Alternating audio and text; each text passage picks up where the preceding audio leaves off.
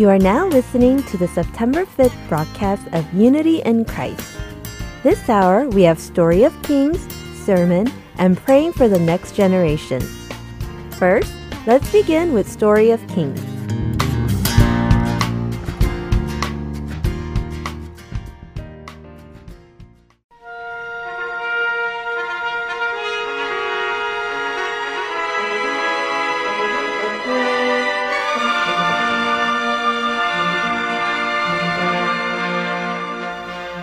Hello, Heart and Soul listeners. This is Brian Winston with Story of Kings.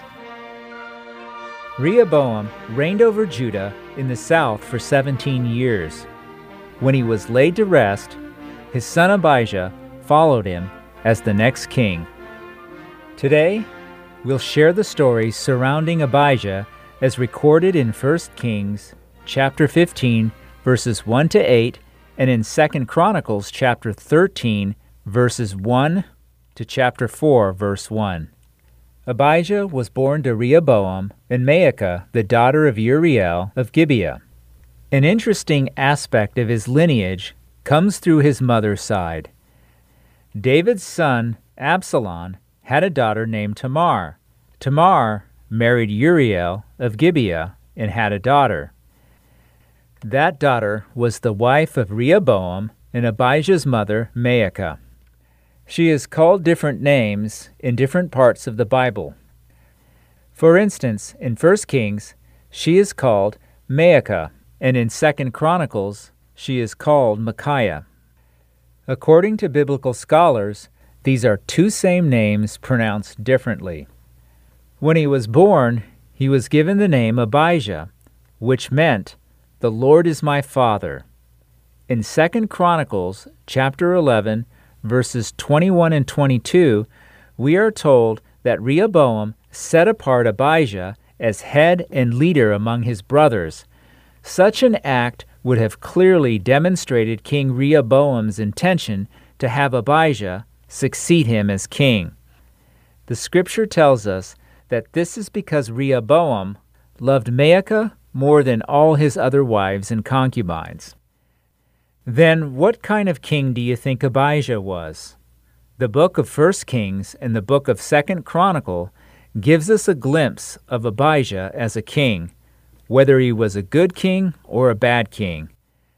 Interestingly, the accounts from these two books are different.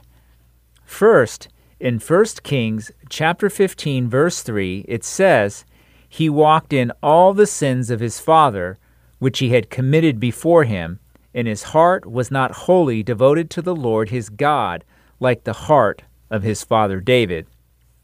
Here, it appears that he did not follow and obey God. Now, if we turn to 2 Chronicles chapter 13, verse 18, it says, Thus the sons of Israel were subdued at that time, and the sons of Judah conquered because they trusted in the Lord, the God of their fathers. Here, Judah was being ruled by Abijah, and the word Judah basically refers to Abijah. In that regard, the scripture portrays him favorably as a king who relied on God. Then why is the same king portrayed differently in the book of 1 Kings versus the book of 2nd Chronicles? How can we reconcile the discrepancy? Here are what the theologians say. First, the book of 1 Kings is written from the prophet's point of view. The prophet at the time focused on the idol worshipping sin of Israel.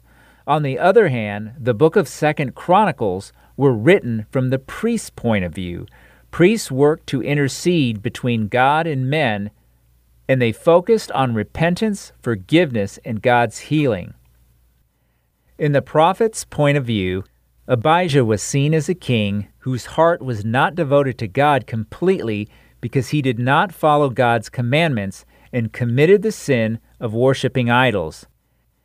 But in the priest's point of view, Abijah was a king who depended on God, who repented and was forgiven of his sins at least on one occasion that the book of 2nd Chronicles referred to. If you think about it, maybe these two assessments are not so contradictory we all see in ourselves how we also engage in both types of behaviors. Often we fail God, but at least on occasion we get it right and come before the Lord with a repenting heart.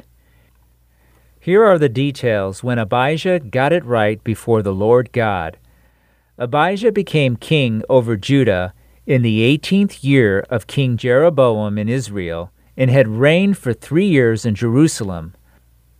Abijah's war with Jeroboam in Israel did not cease, just as his father Rehoboam's war against Jeroboam did not cease in all the days of his life.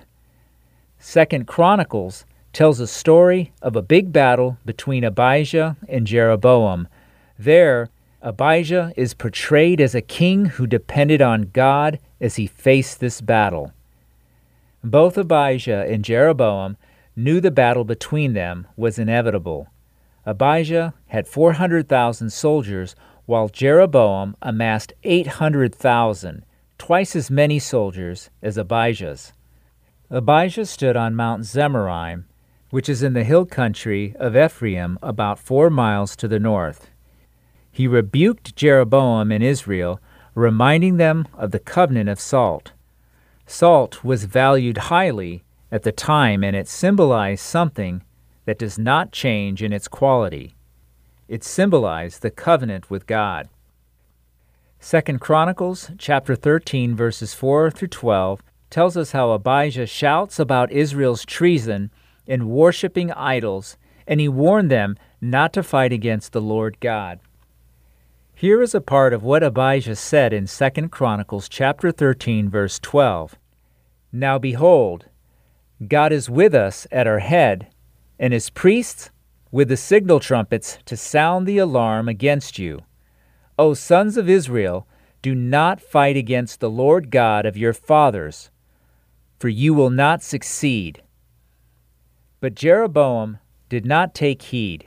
He neither became fearful of God nor repented before God, despite hearing Abijah's rebuke. Rather, Jeroboam set an ambush to come from the rear so that Israel was facing off Judah in the front while the ambush was being placed behind them. By the time Abijah and his soldiers realized they were surrounded by Jeroboam's force in the front and the back, their hearts sank. They saw on Jeroboam's side twice as many soldiers. In desperation, they cried to the Lord. They instinctively knew they would lose the battle against Israel simply because they were badly outnumbered.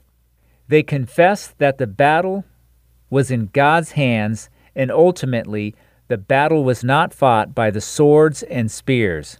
When the priests blew the trumpets, the soldiers of Judah raised a war cry. Then God struck Jeroboam and all Israel in the sight of Abijah and all Judah. Eventually, 500,000 soldiers of Israel fell in the battle, and the rest of Jeroboam's soldiers fled. Abijah pursued Jeroboam, and he captured many cities from Jeroboam. God gave Israel into the hands of Abijah and Judah because Abijah and the sons of Judah depended on God as their ancestors did and were able to win the battle when in fact the odds were against them. Jeroboam did not recover from this defeat. God struck him and he died. Abijah was able to subdue Israel because he relied on God. But why does 1 Kings assess Abijah as an evil king? When we look at the Bible, there is no record of Abijah being a king who relied on and consistently obeyed God other than this battle on the third year of his reign that we covered earlier. Also, as mentioned in 1 Kings chapter 15 verse 3, he was a king who committed all the sins his father had committed before him, and his heart was not wholly devoted to the Lord God, unlike the heart of his forefather David. Abijah was a king who was not faithful in the sight of God. He was able to win a battle against Israel by relying on God at that point in time, but eventually he committed evil just like his father Rehoboam did. He sinned against God, but despite his evil ways, God showed Abijah mercy because of the promise he had made with David. The biblical record shows that God raised Abijah as king. In the end, God had him sleep with his ancestors because of the promise he made with David, who did right in God's eyes, always obeying his command. Even though King Abijah failed God, it was God who kept his promise of making David's sons kings after him. We will continue with the story of kings next time.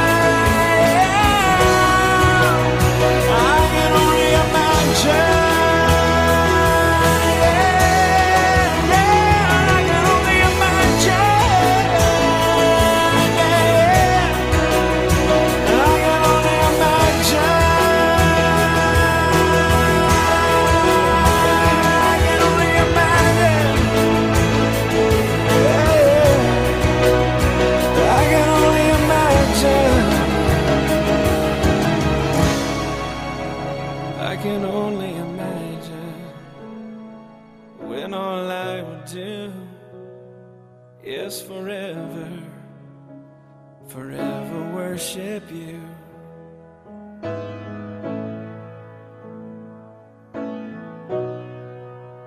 I can only imagine.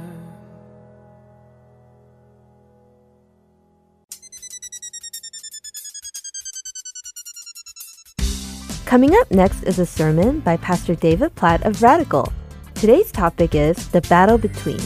I hope you have a blessed time with Pastor David. Today, God is going to speak to us about how to experience these things. Like, what do we do in order to step into the joy and gentleness and peace He's designed for us? So, Philippians chapter 4, let's say it out loud together. We're going to read the first eight verses right now. So, here we go Philippians 4 1 through Philippians 4 8. Therefore, my brothers, whom I love and long for, my joy and crown. Stand firm thus in the Lord, my beloved. I entreat Euodia and I entreat Syntyche to agree in the Lord. Yes, I ask you also, true companion, help these women who have labored side by side with me in the gospel, together with Clement and the rest of my fellow workers whose names are in the book of life. Rejoice in the Lord always. Again, I will say, rejoice. Let your reasonableness be known to everyone. The Lord is at hand. Do not be anxious about anything, but in everything, by prayer and supplication, with thanksgiving, let your requests be made known to God. And the peace of God, which surpasses all understanding, will guard your hearts and your minds in Christ Jesus. Finally, brothers, whatever is true, whatever is honorable, whatever is just, whatever is pure, whatever is lovely, whatever is commendable, if there is any excellence, there is anything that is worthy of praise, think about these things.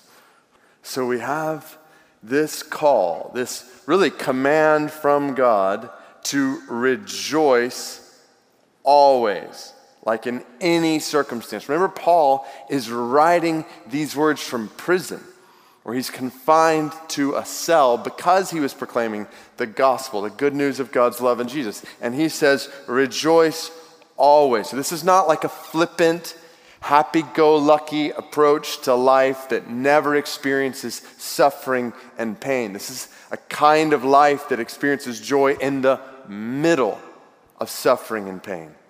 And just in case we didn't catch it the first time, he says it again I say rejoice. One more time. Then he says, let your reasonableness, so or gentleness, be known to everyone. So there's a way to be gentle even in the face of injustice that Paul is experiencing. And then he says, do not be anxious about anything, but in everything by prayer and supplication with thanksgiving let your request be known to God. And here it is the peace of God, which surpasses all understanding. What a great phrase. Will guard your hearts and minds in Christ Jesus. Like, who doesn't want that? Like, peace, calm, quiet, stillness, serenity that surpasses all understanding in a world that is constantly spinning. So, how do we get that? And that leads to verse 8.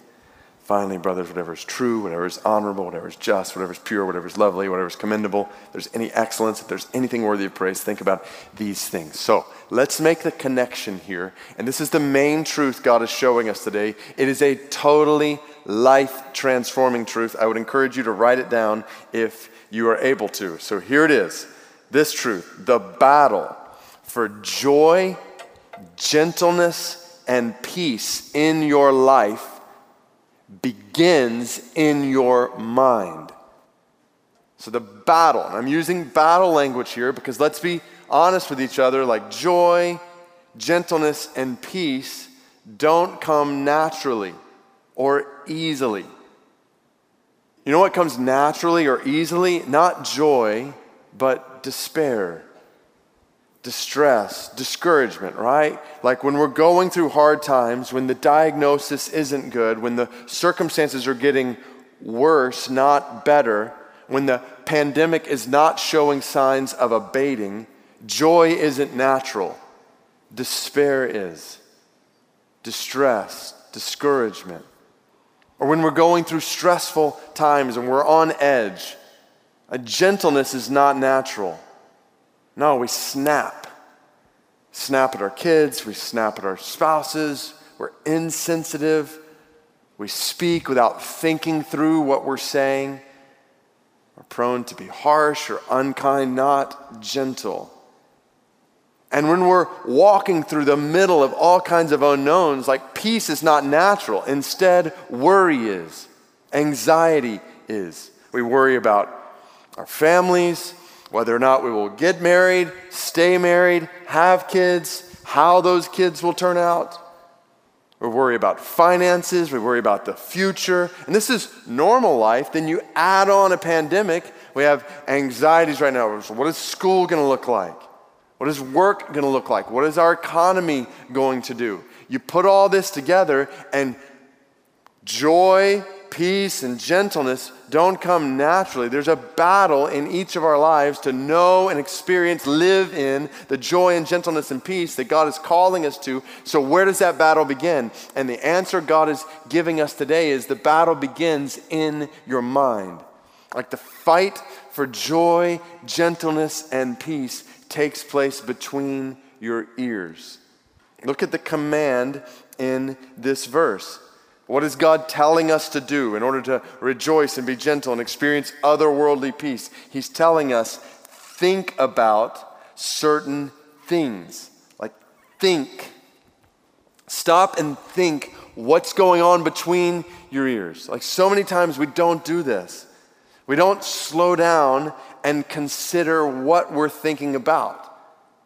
And as a result, so much of our thought life becomes filled with unhelpful things.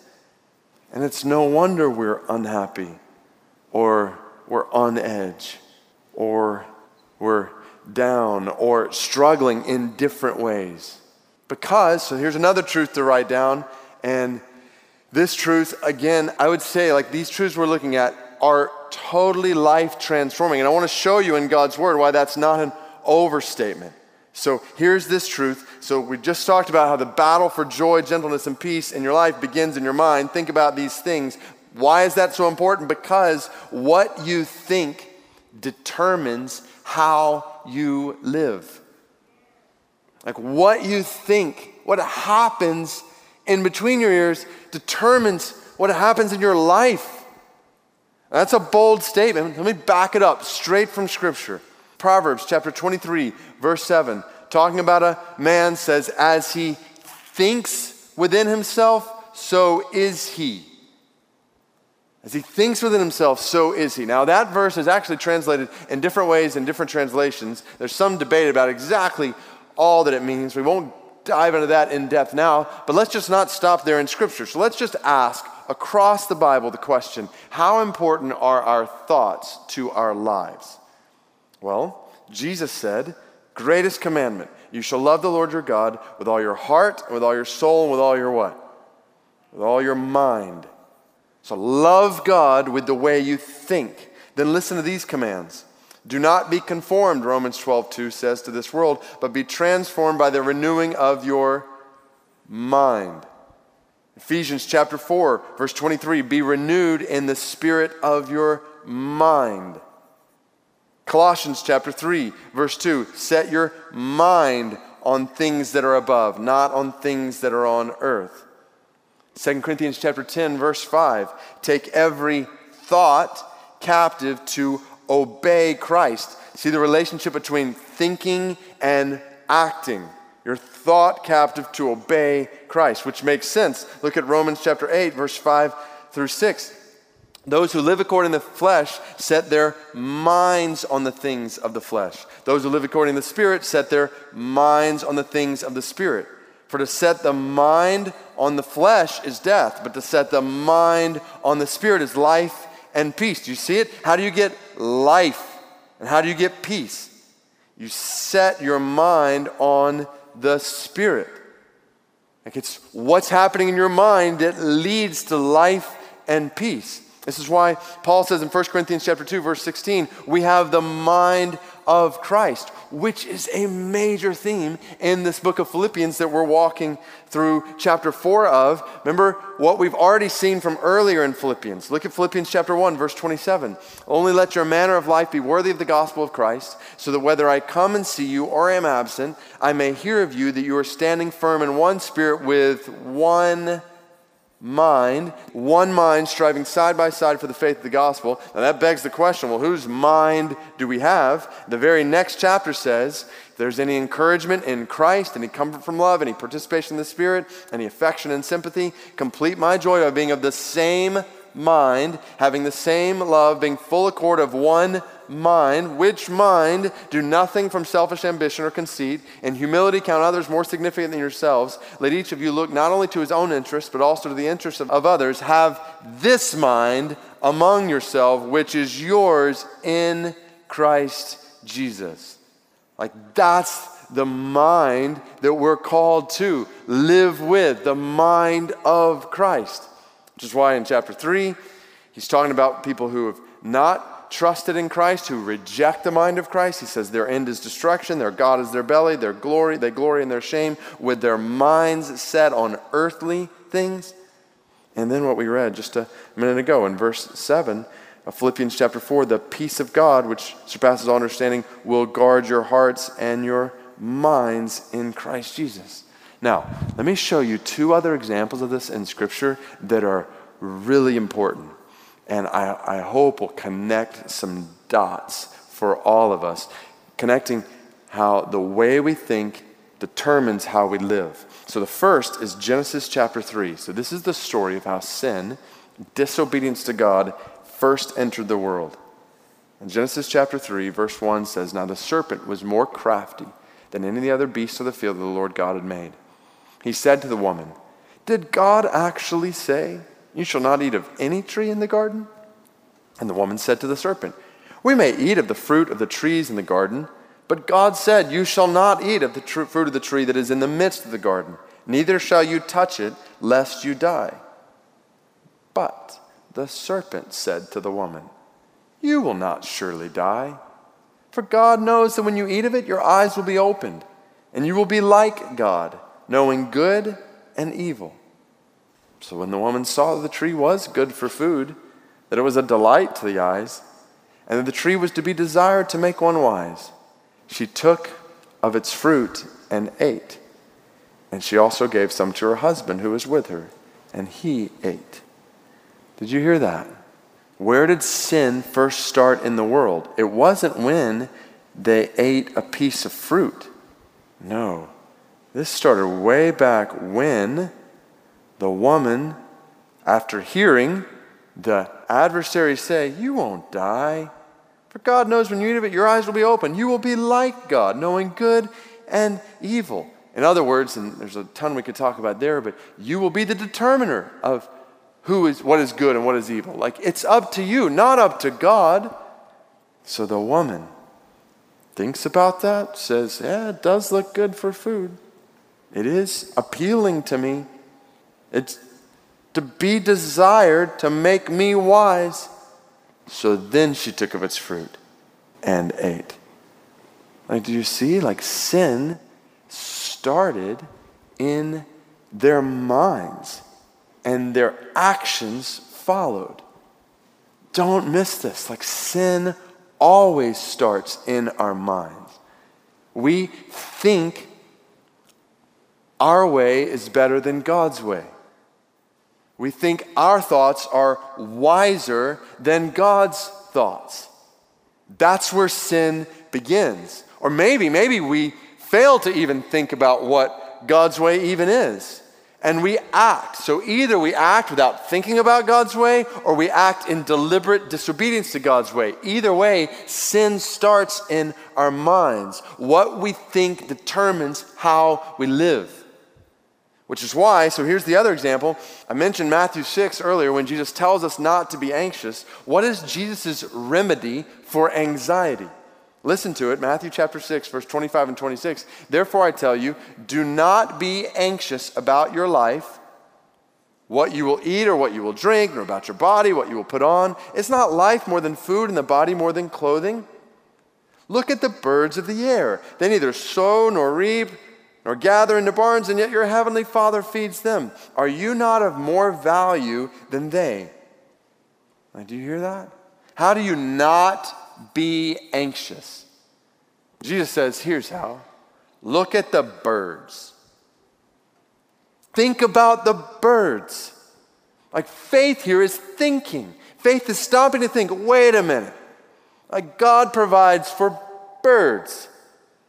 And I'm more valuable than birds. So God will provide for me, which means I don't have to worry. Don't miss it. Like, according to God, thinking is the antidote to worry in this world. And you're seeing the battle that takes place between our ears. Our mind is a battleground, and the adversary wants every single one of our minds to spiral in our thoughts in all kinds of unhealthy ways. Like, will I get into this school? What will happen if I don't? What will happen if I do? What will I major in? Will that be the right major? Will it not be the right major? Will I ever get married? Will I ever have kids? How are my kids going to turn out? Will I get this job? Will I get this disease? Will I be healed of this disease? And these questions aren't even touching on thoughts of loneliness, isolation, abandonment, dejection, rejection. There's a way to halt the unhealth in our minds and our emotions and our lives. There's a way to live in joy and gentleness with peace that passes all understanding, that totally transforms the way you live day to day, moment to moment, and the way you love the people around you. So, what's the way? The way is to think about certain things. In other words, you and I have a choice. Like we have a choice in what we think about. Just like Jesus said, look at the birds. Like, stop worrying and think differently from the way you're prone to think. Listen to this quote from Martyn Lloyd-Jones. He's a famous preacher from the past. He said, Christian faith is essentially thinking. The problem with most people, however, is that they will not think. And he said, faith can be defined like this faith is insisting upon thinking when everything seems determined to bludgeon and knock you down.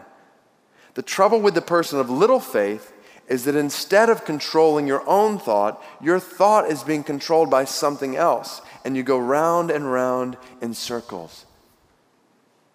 And what God is saying in His Word to us today is don't do it. Like, stop and think. So, here's a third truth, maybe a different way to to look at this, so don't miss this, maybe write this down. We don't always have a choice in our circumstances, but we do have a choice in our thoughts amidst those circumstances.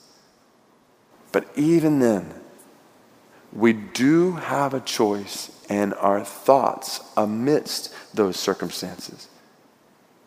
Now, I want to clarify one really important thing, even as I say that. Because when I say that, I'm speaking specifically to followers of Jesus. And the reason I want to make that specific clarification is because it is Jesus who makes this truth a reality in our lives. So at this point, I want to pause and say to those of you listening who are not followers of Jesus, who may not be followers of Jesus, like please listen closely. The Bible teaches that we have all turned from God and his ways to ourselves and our own ways. And in and of ourselves, this is the way the Bible describes our minds. Our minds are hard toward God and his word, 2 Corinthians 3:14, even hostile to God, Romans 8:7. Our minds are focused on the things and the ways of this world, Romans chapter 8 verse 5, to the point where we are actually enslaved to the ways of this world, like controlled in a sense by the ways of this world, Ephesians chapter 2. And ultimately, the Bible teaches that if we die in this state, we will spend eternity experiencing God's just judgment due our sin. The good news of the Bible is that God loves us. God loves you so much that He sent Jesus to pay the price for all of your sin against God. Jesus died on the cross to experience the just judgment of God for your sin and my sin, so that when we place our faith in Jesus, when we turn from our sin and ourselves and we trust in Jesus and God's love for us, God not only forgives us of our sin, as if that's not enough, God forgives us of our sin, and then He gives us a new heart, a new mind, where we have supernatural power from His Spirit to think in a way that is totally different from the way this world thinks. So, this, by the way, is why the self help power of positive thinking that people in this world promote is ultimately futile. And it's definitely not what we're talking about here. So, self help power of positive thinking basically says you can be a better version of yourself through just thinking positive thoughts about yourself and your circumstances. But that's not what the Bible calls us to. The Bible doesn't call us to a better version of you, the Bible calls us to an entirely new you. Mark chapter 8, verse 34, Jesus said, If anyone would come after me, let him deny himself and take up his cross and follow me. So the Bible calls us to die to ourselves, like picking up a cross, experience an entirely new life in Jesus, following him, where we now have not a better version of our minds, but we now have the mind of Christ, like a totally different mind. And his mind, his life that flows from his mind are available to all who trust in him. To trust in Jesus. So, anybody else, I urge you today, put your trust in Jesus, in God's love for you. Let him totally transform your life from the inside out for all of eternity. And let that affect the way you live then every single day. So bring this home then for all who have the mind of Christ.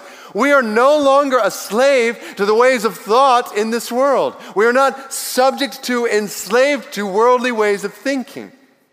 Earlier, I mentioned 2 Corinthians 10 5, take every thought captive to obey Christ. Let me remind you the context of that verse. Look at verse 4. It says, For the weapons of our warfare are not of the flesh, but have divine power to destroy strongholds. And it says, We destroy arguments and every lofty opinion raised against the knowledge of God and take every thought captive to obey Christ. Do you hear what this is saying? In this battle between our ears, all who are in Christ have spiritual weapons with supernatural power to destroy strongholds of thought and arguments and opinions destructive patterns of thinking that go against God's word. Like, Christian, you are not subject to them. You have power over them. To all who are in Christ, you have God given, Christ bought, spirit empowered freedom to choose what you think in ways that bring total transformation in your life. Whatever you eat, however you exercise, whoever you think about in your work, in your play, in the news, social media, and all of it, fixate your mind on these things. And the list the Bible gives us is pretty comprehensive. Do you notice? He uses whatever six times one, two, three, four, five, six.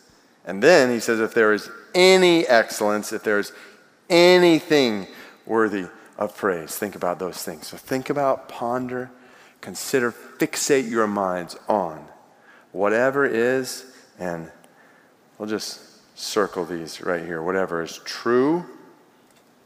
So we could start a whole nother sermon with each of these. We won't. But suffice to say that if the battle for joy, gentleness, and peace in your life begins in your mind, then that battle begins with believing what is true. You will not have joy, gentleness, and peace in your life if you start with believing what is false about God. Just ask Adam and Eve. Sin entered the world and destroyed their lives when they believed what was not true about God. And you will not experience joy, gentleness, and peace in your life if you don't believe what is true about you. Like, fixate your mind on what God says about you, not on what others think about you, not on what you think others think about you. Fixate your mind on the truth of what God says about you.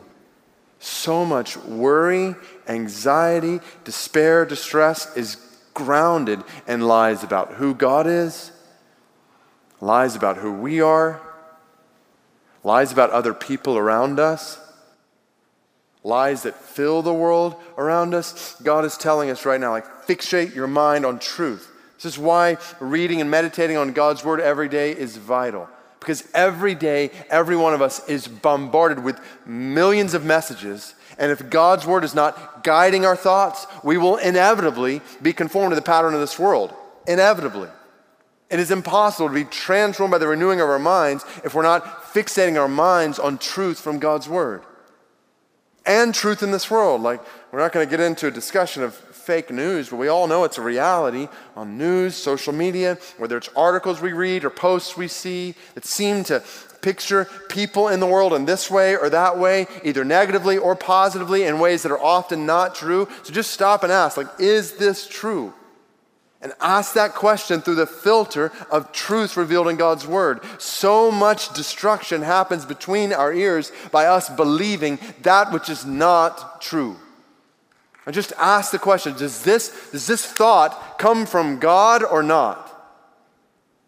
Like that, just asking that, stopping and asking that question will be transformative in our lives.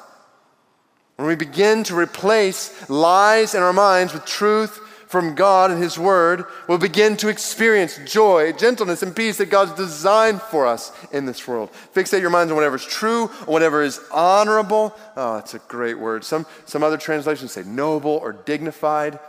The picture is basically think on a higher plane, like thoughts that are worthy of respect and honor and awe. Like so much of what we're prone to fixate our minds on in this world is on a lower plane. It's just frivolous and meaningless. And sometimes even dirty and vulgar. God says, lift your minds. Don't live down there in your minds. Lift your minds to higher thoughts, to that which evokes awe and dignity, to things that really matter. Like what matters most right now? And what matters most forever? Fixate your mind there. Think about those things, whatever is true, whatever is honorable, whatever is just. Again, a whole nother sermon here. Actually, many sermons. About a thousand people are over halfway through a class right now on justice and race. We've seen justice defined biblically as that which is right for all people, as exemplified in God's character and expressed in God's word. So we want to fixate our minds on what is just and right and good for people according to God, not according to our definition of right and good, according to God's definition of right and good. Fixate your mind on justice in these ways.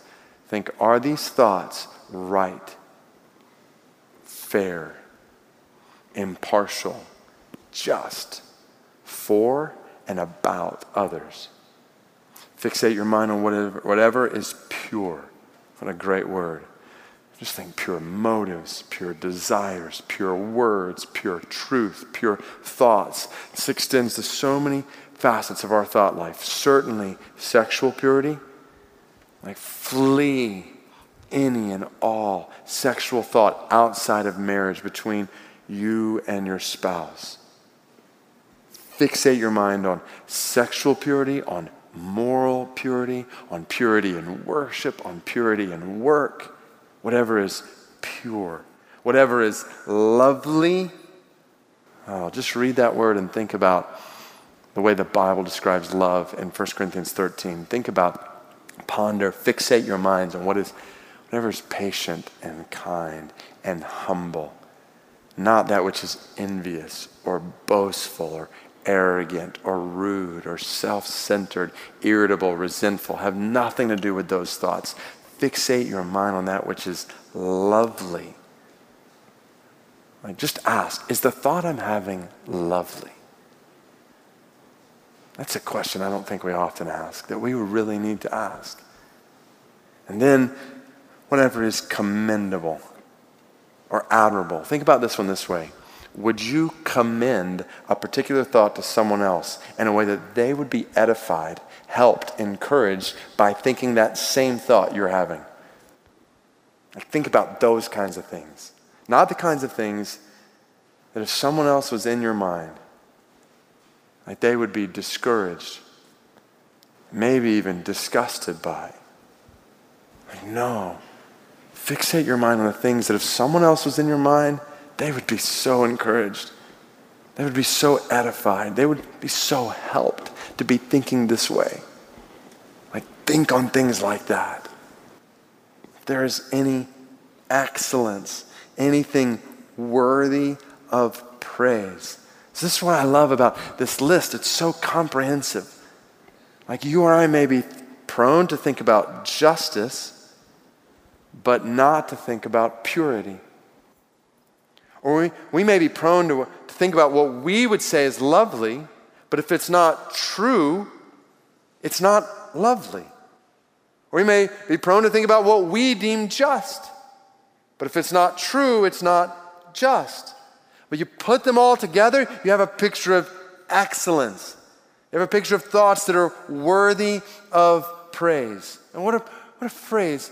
Are my thoughts worthy of praise before God and before others? Like, fixate your mind on those kinds of things, which requires the discipline to stop and think about what you're thinking about.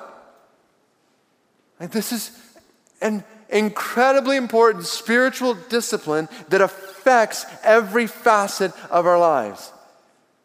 And obviously, we could turn this around and say, and don't think about the opposite of these things. Like, don't think about that which is untrue.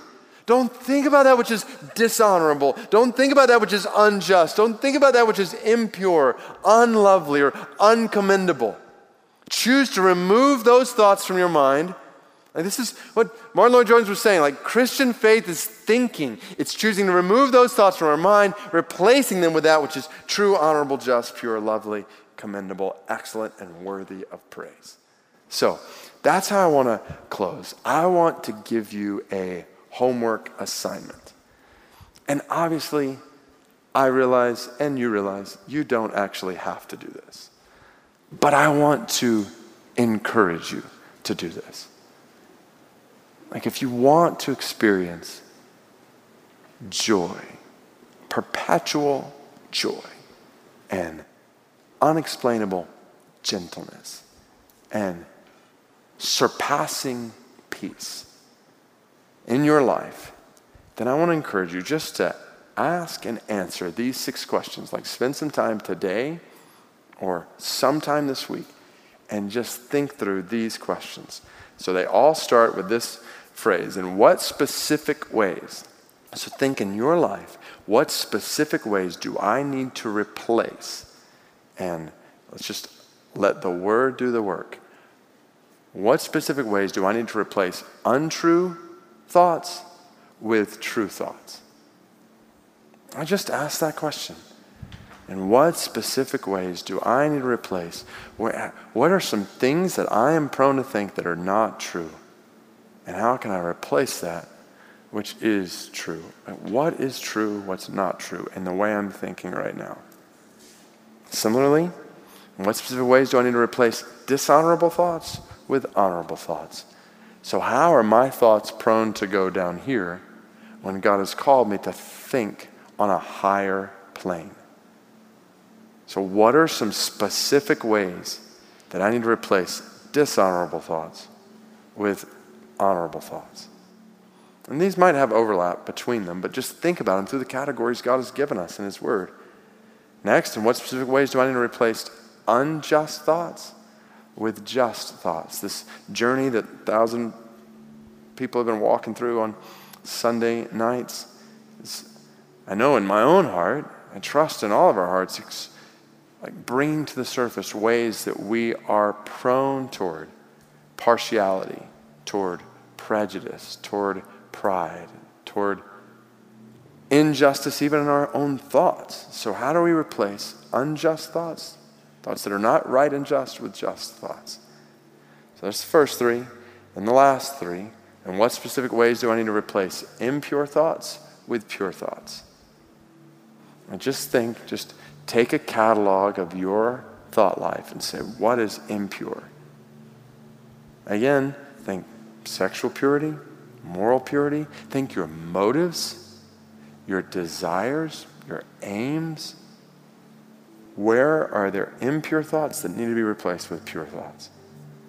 Where are there unlovely thoughts that need to be replaced with lovely thoughts?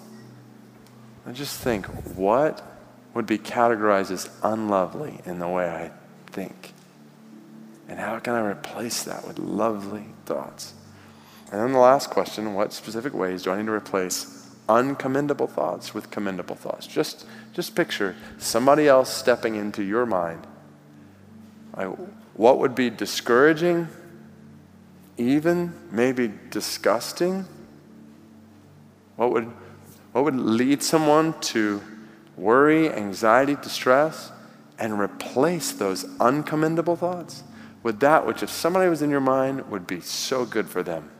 Like if other people were thinking these thoughts, they would be edified, they would be built up, they would be encouraged, they'd be growing in their relationship with Christ. They'd be thriving in their relationship with Christ. Uncommendable thoughts with commendable thoughts. And I want to encourage us in asking these questions specifically to ask God to transform us by the renewing of our minds, that we might experience the joy and gentleness and peace that He's designed for us in Christ. Will you bow your heads with me? Oh God, I pray. We pray that you would transform our lives by the renewing of our minds, that you would take every thought captive in us to obey Christ this week. Help us, God. Help us to replace thoughts that are not of you, from you, glorifying to you, with thoughts that are of you and from you and glorifying to you. And no matter what we're walking through right now, please, please, please transform our minds, our thoughts, that we might experience the joy and gentleness and peace you've designed for us. Jesus, we praise you for making all these things possible. We praise you for the truth of your word. We praise you for the hope we have in you. We praise you for the joy and the peace and the gentleness that you make possible through what you did on the cross and your resurrection from the dead. We praise you that this joy and gentleness and peace are not just for now, but they are forever. That they are ours forever. All glory be to your name, Jesus. Transform our thoughts to be like your mind, we pray. In your name, amen.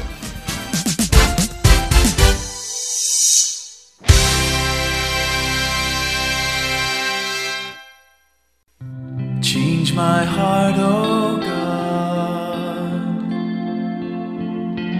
Make it ever true. Change my heart, oh God. May I be like you. Change my heart, oh God. Make it ever true. Change my heart, oh God. May I be like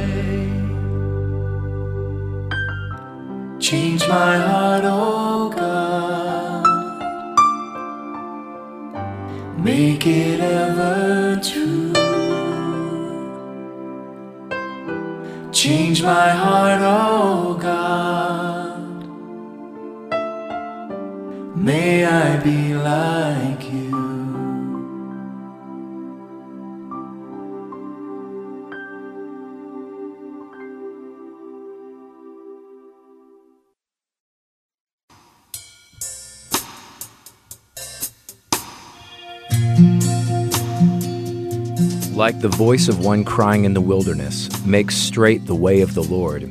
Heart and Soul Gospel Ministries is looking for those who will partner with us in this ministry of making a path straight for the Lord directly to the hearts of listeners. If you would like to partner with us to preach the gospel of Jesus Christ and deliver the saving grace of our Lord to others through volunteering, through prayer, and through donations, please call us at 602 866 8999.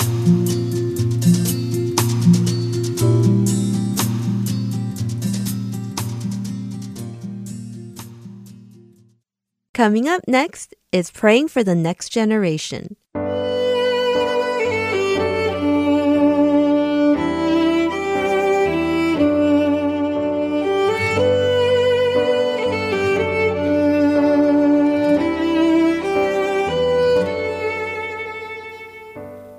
Hello, my name is Deborah Joy.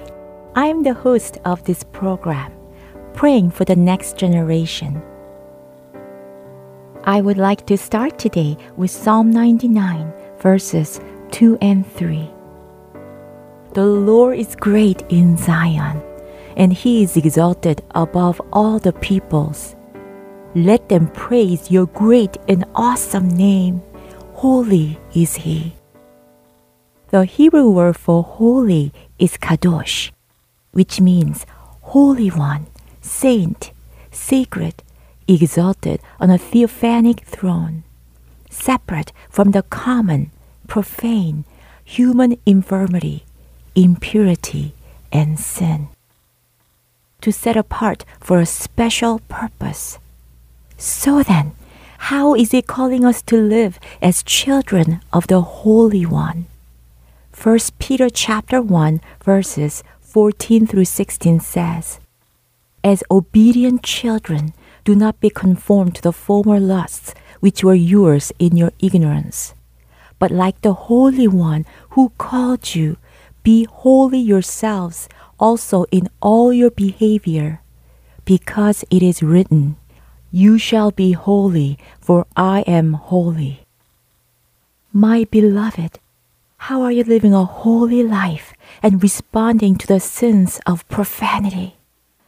We live in a world where our media, entertainment, and culture are constantly striving to convince our next generation that homosexuality and same sex marriage should be an acceptable and alternative lifestyle. In fact, they even try to persuade our young people that they should be free to choose their own sexual orientation. This generation is facing a fierce spiritual battle, and the weapon the devil deploys against them is deception. So then, what is deception? The definition of the word deception in the Merriam Webster dictionary is the act of causing someone to accept as true or valid what is false or invalid, and the condition of being deceived. But Jesus is the truth. His Spirit will guide them into all truth as they discern and examine everything with His living Word. The Greek word for discern is dokimacho, which means to test, prove, and approve. It carries the idea of a critical examination of something to determine its genuineness. Romans chapter 6, verses 12 and 13 says, Therefore, do not let sin reign in your mortal body, so that you obey its lusts. And do not go on presenting the members of your body to sin as instruments of unrighteousness, but present yourselves to God as those alive from the dead, and your members as instruments of righteousness to God. Beloved, let's ask God to bring moral revolution to this generation to walk in divine wisdom and true discernment. Holy, holy, holy are you, the Lord of hosts. The whole earth is full of your magnificent glory. Great and amazing are your works, Lord God. Right and true are your ways, King of all nations. You alone are holy, and all the nations will come and worship before you. Father, bless this generation to walk in your wisdom so they may discern between good and evil, truth and deception, holiness and profanity. Holy Spirit, you're the Spirit of truth. Please guide them into all truth. Give them biblical understanding of your original design of true sexuality and covenant marriage between one man and one woman.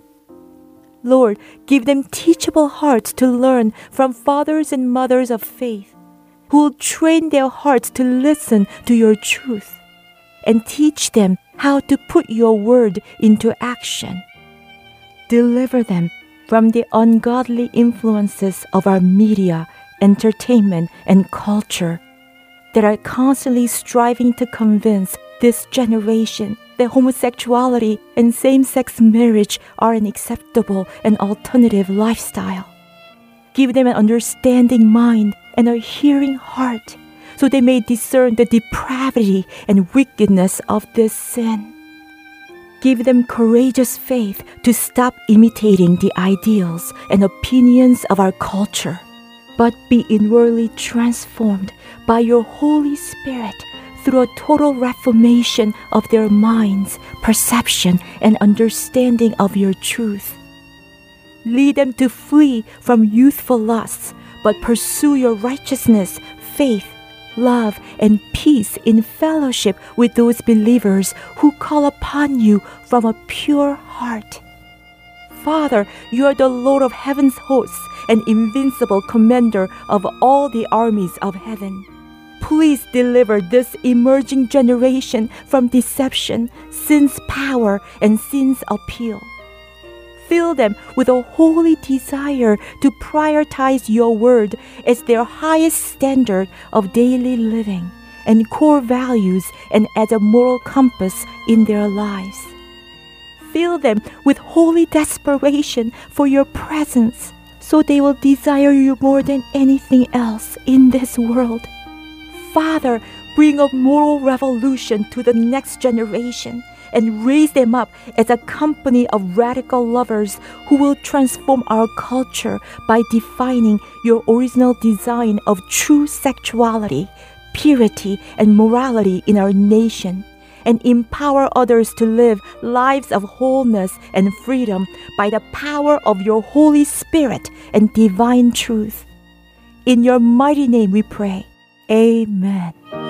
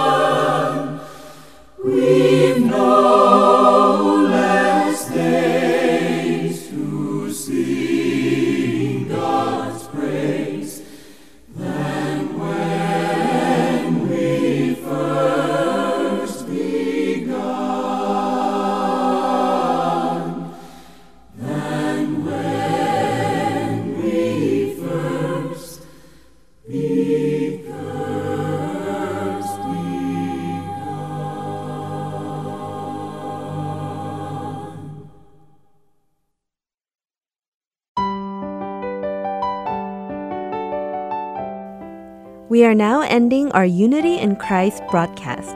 Thank you for listening, and I look forward to being with you again next week.